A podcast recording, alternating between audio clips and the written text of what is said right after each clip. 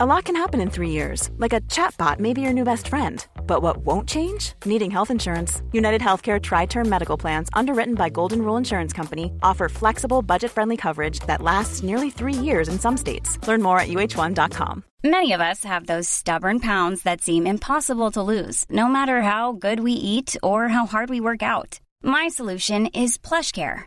PlushCare is a leading telehealth provider with doctors who are there for you day and night to partner with you in your weight loss journey. They can prescribe FDA-approved weight loss medications like Wegovy and Zepbound for those who qualify. Plus, they accept most insurance plans. To get started, visit plushcare.com slash weight loss. That's plushcare.com slash weight loss. It's 9 pm on the 16th of May 1943. The first of 19 Lancaster bombers are rumbling down the grass strip of RAF Scampton in Lincolnshire. They're carrying the heaviest bombs ever strapped to an aircraft. And they've just begun what will become the most famous air raid in history the Dambusters Raid, or Operation Chastise. They're now heading into the gathering dark, out across the North Sea at ultra low level.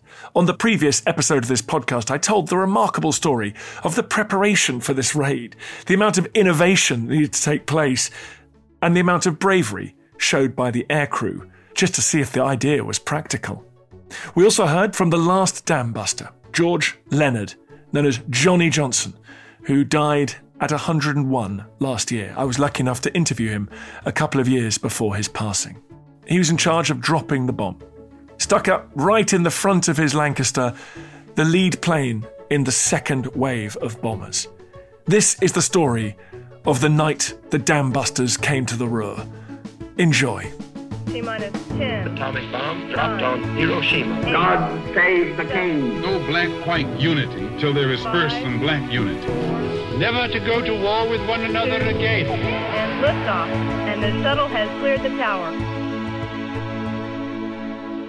Under the command of the 24 year old Guy Gibson, who was piloting the first Lancaster, the Dambusters left the coast of England behind. The trip across the North Sea alone was a triumph. They flew low, very, very low indeed, to avoid radar. They maintained strict radio silence.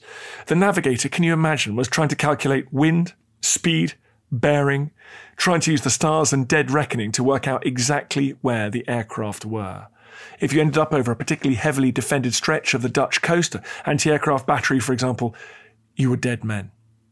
One of the pilots, New Zealander Les Munro, crossed the Dutch coast successfully, but he looked south and saw a burst of anti aircraft fire and an explosion.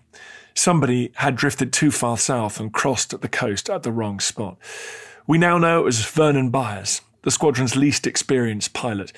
It was only his sixth mission. His whole crew were killed. Then, suddenly, Munro feels his fuselage shake with incoming fire. His communications are shot through. He can't talk to the bomb aimer, he can't talk to the rear gunner, he can't talk to the navigator. There's no way he can continue the mission. He turns for home. Meanwhile, another pilot, Jeff Rice, is flying an aircraft codenamed H for Harry. He misjudged it over the North Sea. He hit the surface itself, flooded the aircraft tail. He managed to lift the plane off the water. The tail gunner had been almost submerged in the back of the aircraft. He shook himself off and checked the bomb below the fuselage, and it was gone. It had been torn off. He also was forced to turn for home. They've hardly reached the coast of Europe, and three crews have dropped out. Only 16 remain. It seems that a stronger than expected north wind had pushed all of them slightly further south than they were expecting.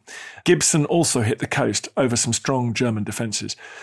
One of the pilots, John Vere Hopgood, known as Hoppy Hopgood, of course, had expressed deep pessimism before taking off. He was convinced that he wasn't going to survive this mission. He found himself now throwing his plane through some aerobatics to avoid enemy fire. His front gunner shouted they passed under some high voltage cabling. Hopgood said calmly, Sorry about that. Here's the part of my interview with Johnny Johnson when he told me about getting underway that fateful night. When we got flying some distance south of Hamm, And there was a goods train travelling up at right angles to our track. And because we had no mid-up turret, The mid-upper, mid-upper gunner was flying in the front turret. Fortunately, they had fitting stirrups, so he wasn't kicking me up the backside all the time. But then, when we saw this train, he said, Can I have a go, Joe? I think somewhat reluctantly, Joe said, Well, yes, all right then. And uh, Ron opened up with these little 303s. That's all we had in the front turret. What we didn't know, of course, was it wasn't just a goods train, it was an armoured goods train, and it replied with rather more than 303s. We knew he'd been hit, we heard it, and we felt it, but it doesn't seem to impede the aircraft at all, so we carried on. Well, Johnny Johnson and hundreds of other brave young men flew and battled for their lives over occupied Europe.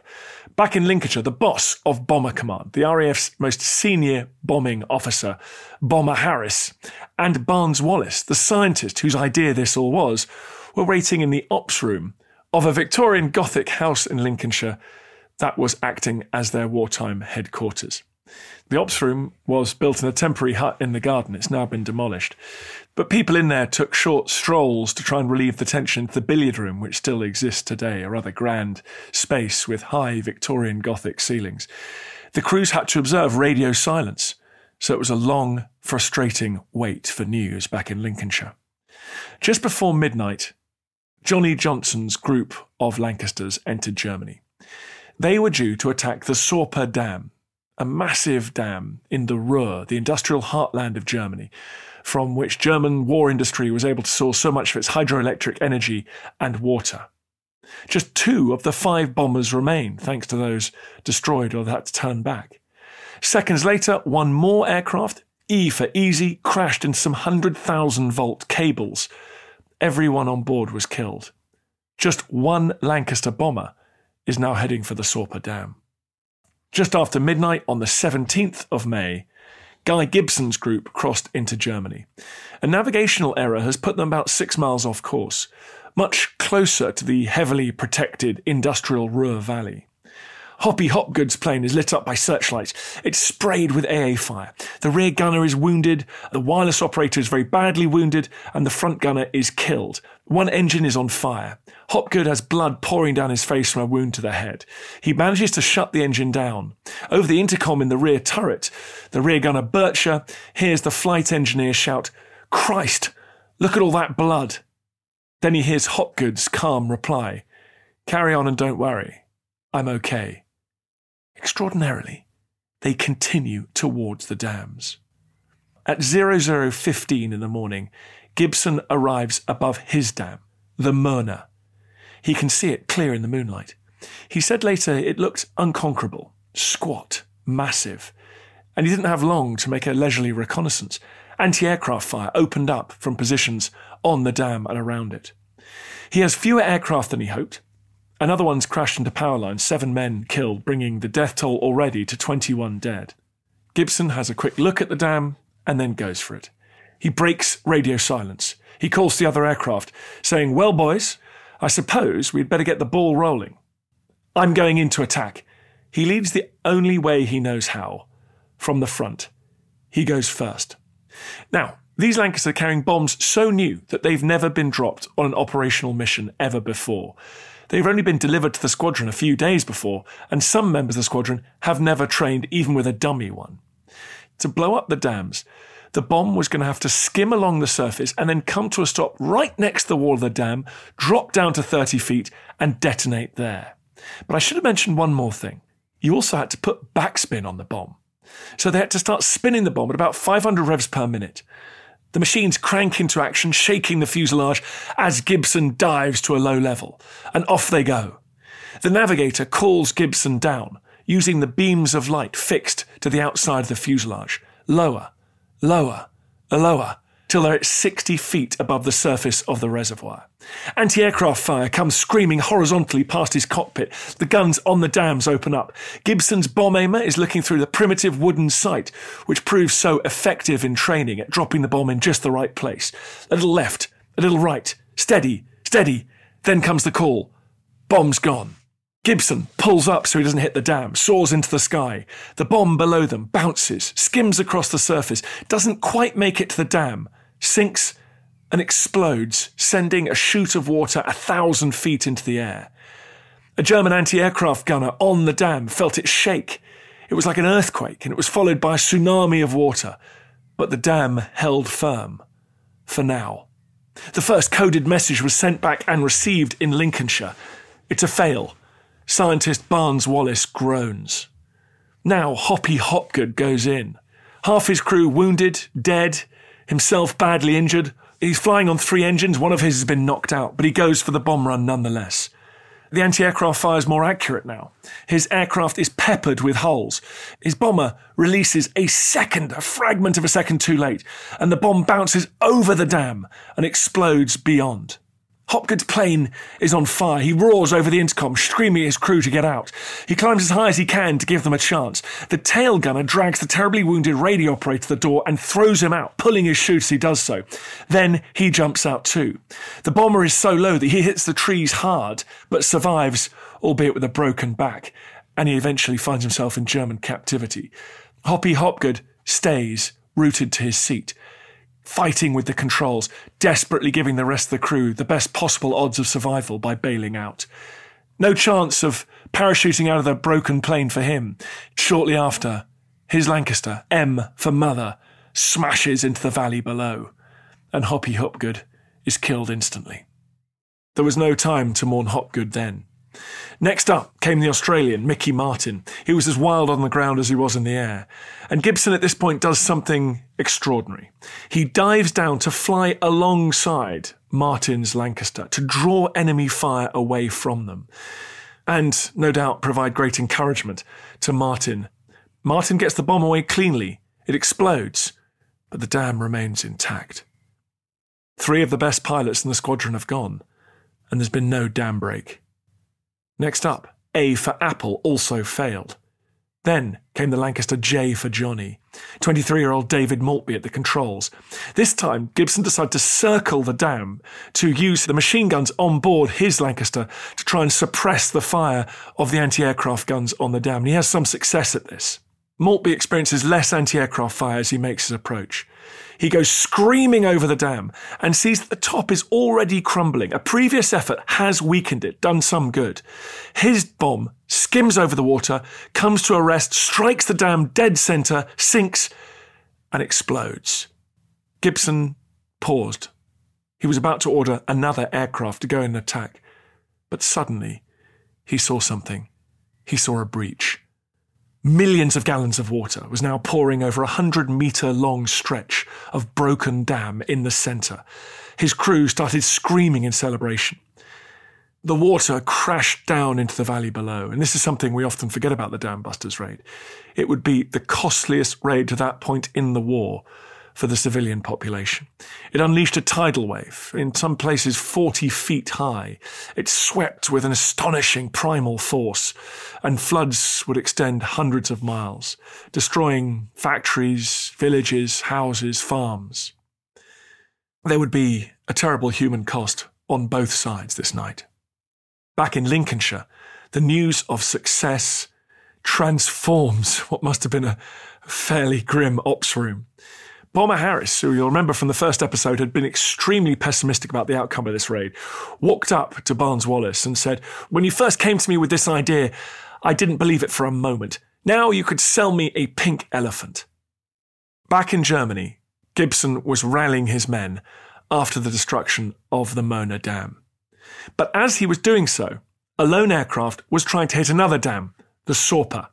Johnny Johnson was aboard. Now, interestingly, the topography was simply too difficult for a Lancaster to weave its way and skim a bomb at low level towards the dam. So on this occasion, they were using a slightly more conventional way of bombing. Johnny Johnson was flying along the line of the dam and then simply trying to drop it on top of the dam without any bouncing. That made it even more difficult. Here's Johnny describing what happened. And we eventually found the Sorpe. The first thing we noticed, which we should have probably if it was on the model we should have seen, was a church steeple on the side of the hill down which we were supposed to come. Joe used that as a marker, tried to align the aircraft as best he could at that position, and then went down. Because we weren't spinning the bomb, it was an inert drop. The actual position, the conditions for dropping it didn't apply, so it didn't matter about the height or the speed at which we dropped it. We hadn't practiced that type of attack at all, and it wasn't easy. If I wasn't satisfied, I called dummy run. If Joe wasn't satisfied, he just pulled away and left me to call dummy run. This is where Joe, where Dave Rodger in the rear turret came up. Not in a humorous vein. And so a voice from the rear turret out about the sixth or seventh of these dummy runs. Won't somebody get that bum out of here?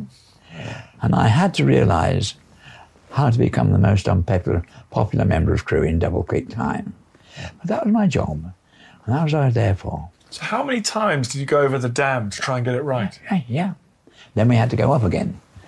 And in retrospect, I can understand to some degree Dave's anxiety, because his job basically was the safety of the aircraft from enemy fighters. And he, each time he went up, came back over the village, there's nothing to stop somebody down there ringing up the authorities and saying they're bombing our dam at, at that moment. And of course, that would have brought the fights in. Bye bye, McCarthy's crew, just like that. And that would have been part of his, his apprehension, I think. But then, on the 10th run, neither Joe nor I had said anything to us about height, each other about height. But I'm sure we both realized that the lower we got, the less forward travel that bomb would have before it hit the water. And secondly, the lower we got, the easier it'd be to estimate the dropping point. On that 10th run, we were down to 30 feet. And when I said bomb gone, thank Christ came from the rear turret, just like that. Uh-huh. And because it was so low, his nose up straight away, so I didn't see the explosion. But Dave did in the rear turret. And he estimated that the Tower of Water went up to about a thousand feet. Well, if you imagine 6,500 pounds of explosive being detonated at a depth of, five, of 25 feet, it's going to move a hell lot of water in all directions, upwards as well as outwards. And that was what he saw. And yet, not only that, but in the downflow, flow, some of it came into the turret. So I thought I was going to be drowned as well as not drowned by you buggers up there. but uh, that was just again typical of, of, of Dave. You listen to Dan Snow's History. Don't go anywhere, there's more to come. From biblical fame to its fabled great walls, Babylon was home to kings, conquerors, and wonders of the ancient world. But what do we actually know about this legendary city? And how much is still shrouded in mystery? Join me, Tristan Hughes, every Sunday throughout May on the Ancients as we delve into the story of Babylon. We'll be covering topics varying from the King Nebuchadnezzar II and how he forged a massive Babylonian empire. We'll be exploring the mystery of the Hanging Gardens of Babylon, looking at world renowned objects such as the Cyrus cylinder, and also looking at Babylon in the aftermath of one of the most well known conquerors in the whole of history Babylon after Alexander the Great. That's all to come this May on The Ancients every Sunday.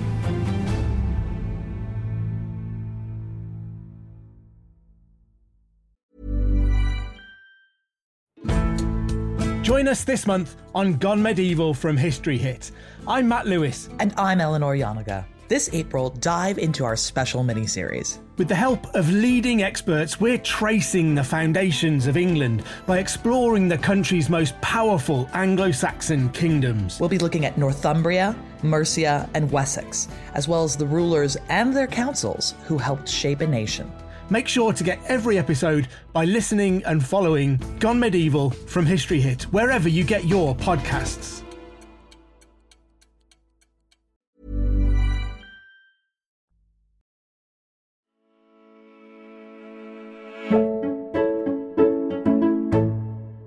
Always found Johnny's description of their almost leisurely attack on the Sorpe Dam, an isolated aircraft, so disconnected from the rest of the story, so almost disconnected from the war itself. No anti aircraft fire, no enemy fighters, just a Lancaster going again and again, and again, trying to drop a huge bomb on a rural dam. It's such a strange aspect of this dramatic night. But back at the main group, Gibson had wrangled the three aircraft left who hadn't yet dropped their bombs and headed for the mighty Eder Dam, 138 feet high, 120 feet thick at its base. It is a monster. He arrived at 1.30 in the morning. It was getting foggy. The dam was becoming obscured. Now, there was no anti aircraft guns here either because the Germans had thought it was simply inconceivable the Brits would attempt to attack it.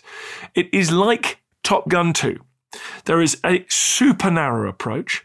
Then, having dropped the bomb, having skimmed the bomb, the pilots would have to pull up in a frenzied attempt to avoid hitting a giant cliff of rock beyond the dam.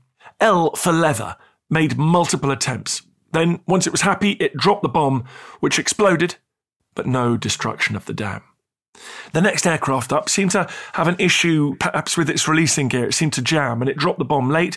The bomb smashed into the parapet, it blew up and damaged the aircraft. Forty minutes later, that limping aircraft was shot down at the Dutch border as it was heading for home. The last available aircraft with a bomb is N for nuts. The pilot was the 22 year old Australian Methodist Les Knight. On the ground, unusually, he was rather religious, quiet. He avoided the drinking sessions. He lined up, end for nuts, released the bomb, and climbed hard. Behind him, there was a mighty explosion. Gibson, who was watching, reported that he saw what seemed like a fist punching through cardboard. The dam disintegrated. A giant wall of water gouged its way down the valley. Again, as with the Möhne Dam, hundreds of people were killed, drowned. Many of them we know were slave labourers, imported workers from Hitler's conquests in the East. It's a humanitarian catastrophe. Two of the dams on the Ruhr destroyed. There was some hope that the Sorpe might yet be breached, but the reserve wave of five aircraft, well, was a bit of a disaster.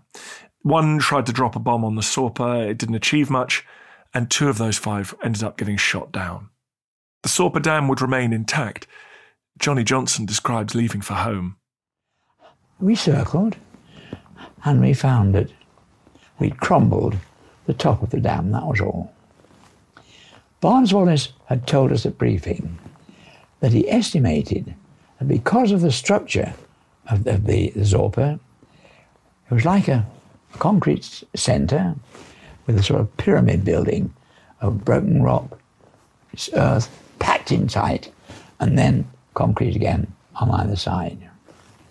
He said it would need at least six bombs uh, to crack it. If you can crack it, the water pressure will do the rest.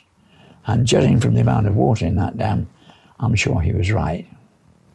However, it would seem, and this is what surprised us, although we were half an hour late, or thereabouts, when we got there, it didn't seem that any of the other five had been, nor did they arrive whilst we were there, and we didn't find out about that until we got back. So eventually, we just soldiered off, and uh, the route home took us over what had been the Möhne. There are now 12 Lancasters, just 12 crews left in the air, and they all have to get home. The skies are beginning to lighten, they're losing the cover of darkness, they've lost the element of surprise, and the Germans know they have to steer a course back to eastern England. The crews were now very worried about being intercepted by fighters. On the way back, Johnny Johnson witnessed the destruction at the Möhne Dam. And for me, that was probably the greatest satisfaction of the raid, in that we were able to see the destructive result of one of each one of those attacks, and we knew that the Eder had been breached as well by radio broadcast. What did the Möhne, the, the Möhne Dam had been breached yeah. by your other crews? What did the area look like? The area was just like an inland sea, There was water everywhere, and it was still coming out of that dam. Uh, uh, 20 minutes, maybe half an hour, since it had been breached. It had been difficult to breach it, but they'd made it. And the Eder was even more difficult. But the last one to attack it, uh, those Knights, uh, um, an Australian, his bomber was also a Johnson, Ted Johnson, but he was a flight lieutenant. Uh, and uh, they managed to breach it on, on their, their run. And that was the last aircraft there. If they hadn't made it, that one would, would have stayed stick to, but it didn't. It breached, and that was the, not so much important as far as the i um, ammunition industry concerned, but the, the uh, canals roundabout and the, tra- and the um, uh, agricultural land and the um, um, the waterways, the access on the waterways to, into the the uh, dam, the the, the uh, Harmond area. Did you were you cheering and whooping in your plane when you saw that? No, cheering quietly. Yes, at least uh, we'd seen the success of part of the raid, even though ours hadn't been quite so successful. As the crews raced back across Europe, A for Apple flies a little too high. You can understand why. It makes navigation much easier, it makes flying safer, especially when the pilot's exhausted, but the enemy can see you for longer. You're more of a target. You don't just whiz past at treetop height. You can be seen and spotted by anti aircraft observers. And tragically, as they cross the French coast, almost on their way home, they're shot down by AA fire. All the crew were lost. At 3:19 a.m., the first of the aircraft that actually made it all the way to Germany, they land. P for Popsy, the third to attack the Möhne Dam. Mike Martin, the captain, has been flying for five hours and 40 minutes. Maltby lands just after that. He was the man you'll remember who breached the Möhne Dam. Someone asked Maltby how it went. Bloody marvellous, he enthuses. Water, water everywhere. Wonderful, wonderful. I've never seen anything like it in my life. But then a wave of melancholy swept across him, and he said, Hoppy's bought it, shot down over the target. Some of them never even got there. And that does seem to sum up the atmosphere as they landed jubilation, excitement, and pride, mixed with a deep, deep sadness for those that were lost. It's almost impossible for most of us to be able to empathize with those two extreme emotions being felt at the same time. When Johnny Johnson landed, he remembers looking around the aircraft in astonishment, realizing how smashed up it was. He also remembers getting told off. When we got back, we landed at Scampton, I say, to the grassfire field, and um, landings tended to be a bit more lumpy than they were on the runway. But in our case, they were sumpy, sumpy, sumpy, and we were starboard wing low. And the engineer, looking out of the perspex, said, We've got a burst tyre skipper. So we taxied back carefully to dispersal, and the chiefy engineer took the aircraft off for inspection. When he came back, he gave us a severe telling off. Only he put it rather more strongly than that. For getting his aircraft shot up so much. But he could tell us the shot that we'd heard and felt had passed through the starboard undercarriage nacelle, had burst the tyre en route, had then passed through the wing and had landed in the roof just above the navigator's head. How lucky can you get? But we'd got away with it. Gibson landed at 4.15. The final plane landed at 6.15. Nearly every single one of them, as Johnny Johnson described, is damaged and all the aircrew seemed to go straight for the bar. It was sad when I visited the officers' mess at Scampton. It was already derelict.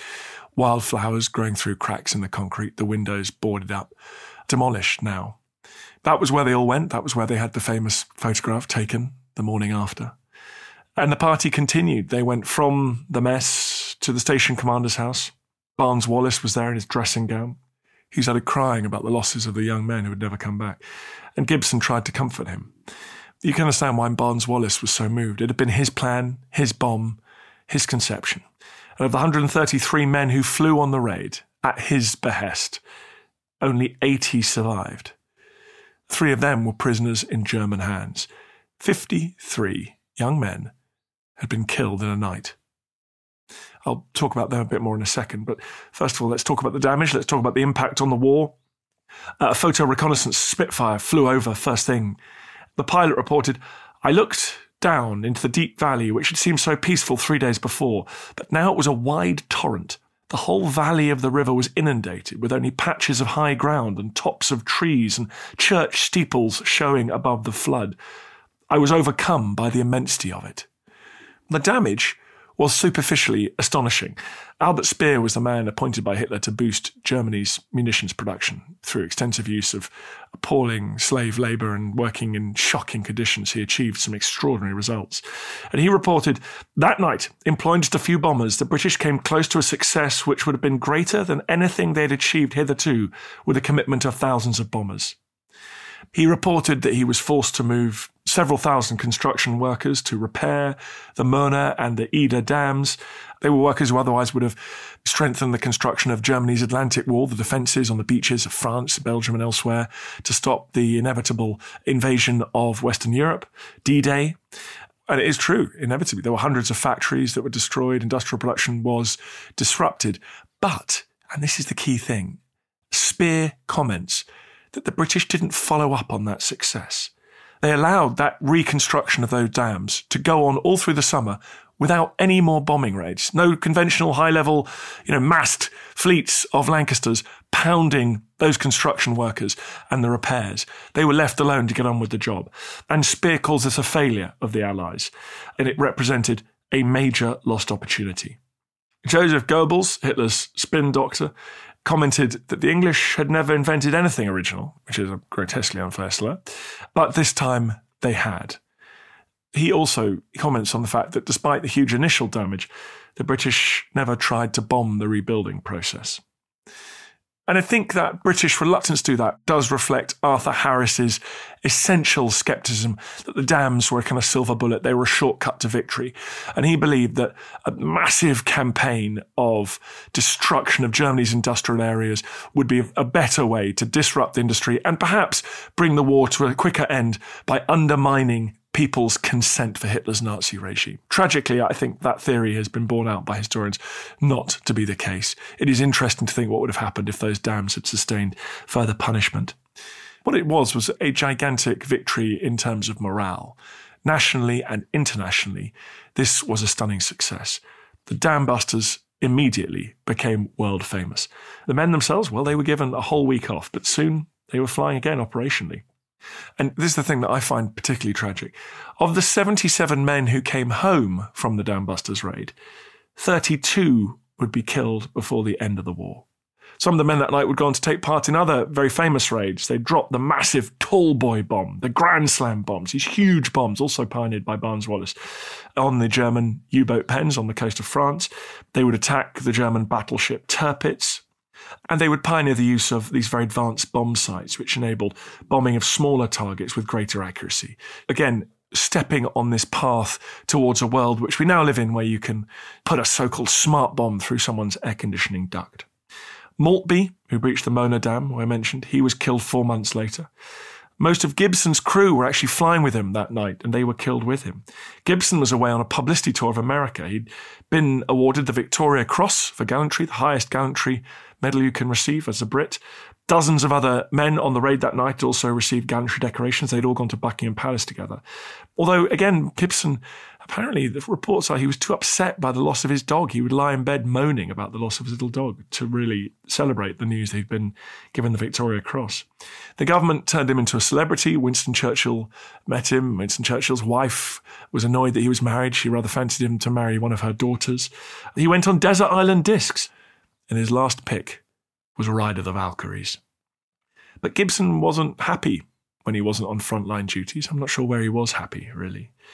On the 19th September 1944, he insisted on leading a raid over Holland, and he crashed and was killed. And it's thought his unfamiliarity with the Mosquito aircraft that he was flying may have led to him making a mistake. You know, it's amazing to think that even someone as extraordinary as Guy Gibson needs to pay attention to issues as humdrum as staying current on a particular aircraft type a lesson for all of us. He'd taken part in 172 operational missions. And he was 26 years old when he died. Winston Churchill wrote, We have lost in this officer one of the most splendid of all of our fighting men. His name will not be forgotten. It will forever be enshrined in the most wonderful records of our country. Splendid Churchillian stuff from the big man, but Barnes Wallis, I think, was more perceptive. He wrote, For some men of great courage and adventure, inactivity was a slow death. Would a man like Gibson ever have adjusted back to a peacetime life? One can imagine it would have been a somewhat empty existence after all he'd been through. Facing death had become his drug. He had seen countless friends and comrades perish in the Great Crusade. Perhaps something in him even welcomed the inevitability he'd always felt that before the war ended he would join them in their bomber command Valhalla.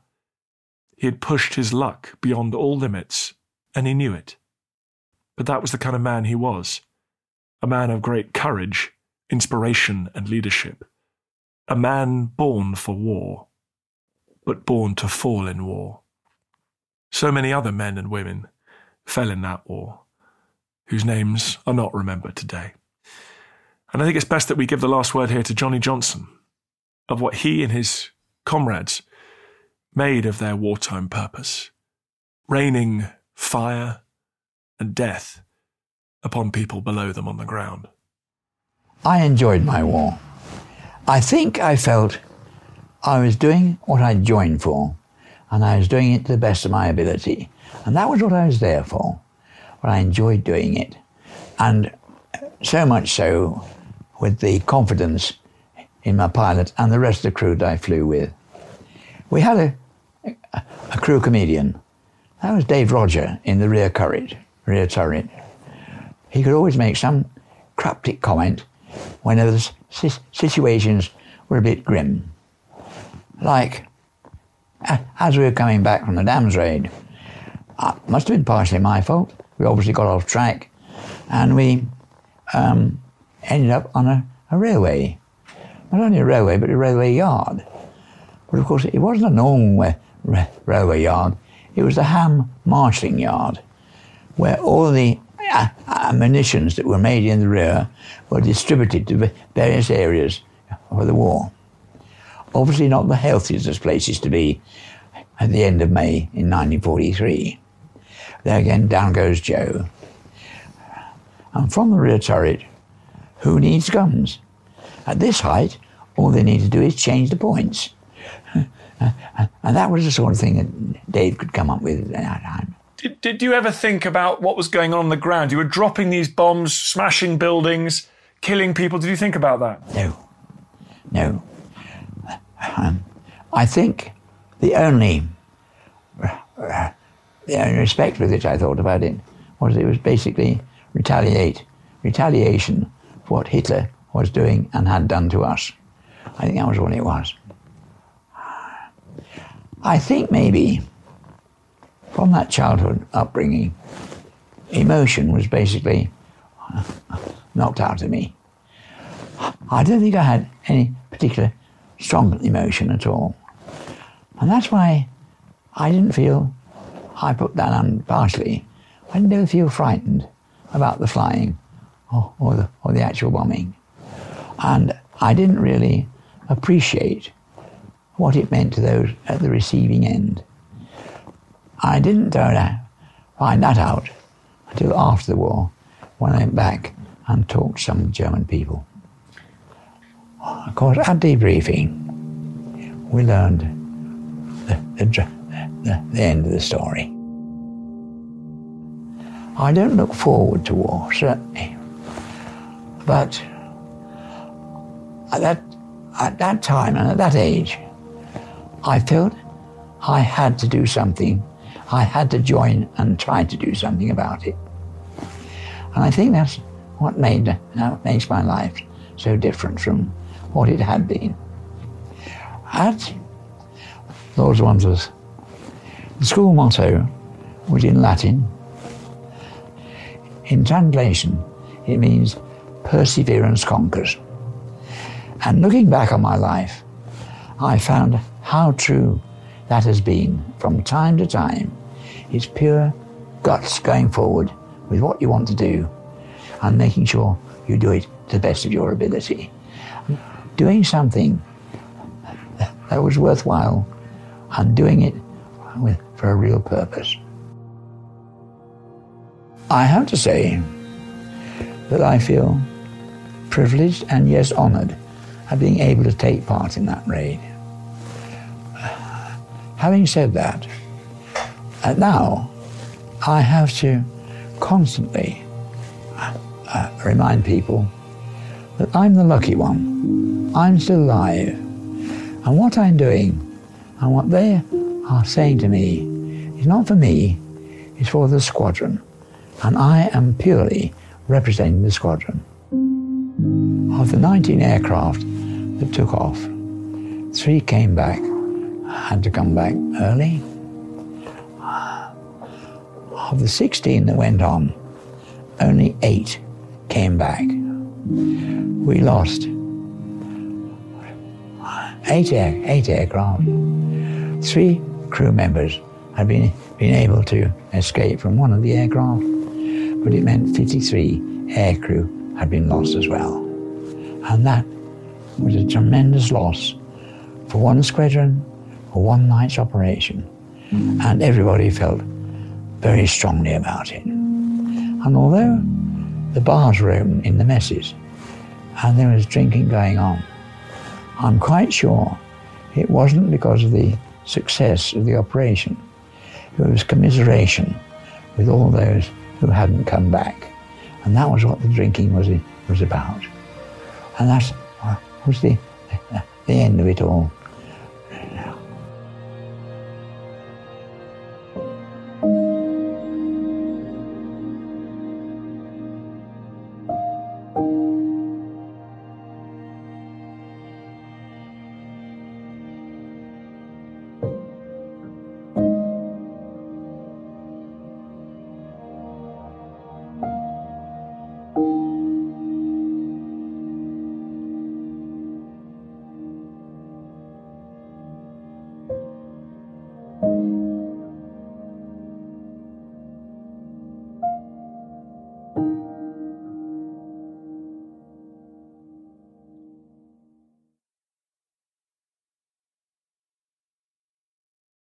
Thank you for listening to this episode of Dan Snow's History Hit.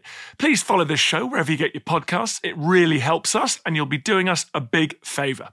Don't forget, you can also listen to all of these podcasts ad free and watch hundreds of TV documentaries when you subscribe at historyhit.com slash subscribe. As a special gift, you can also get your first three months for just £1 a month when you use code Dan Snow at checkout.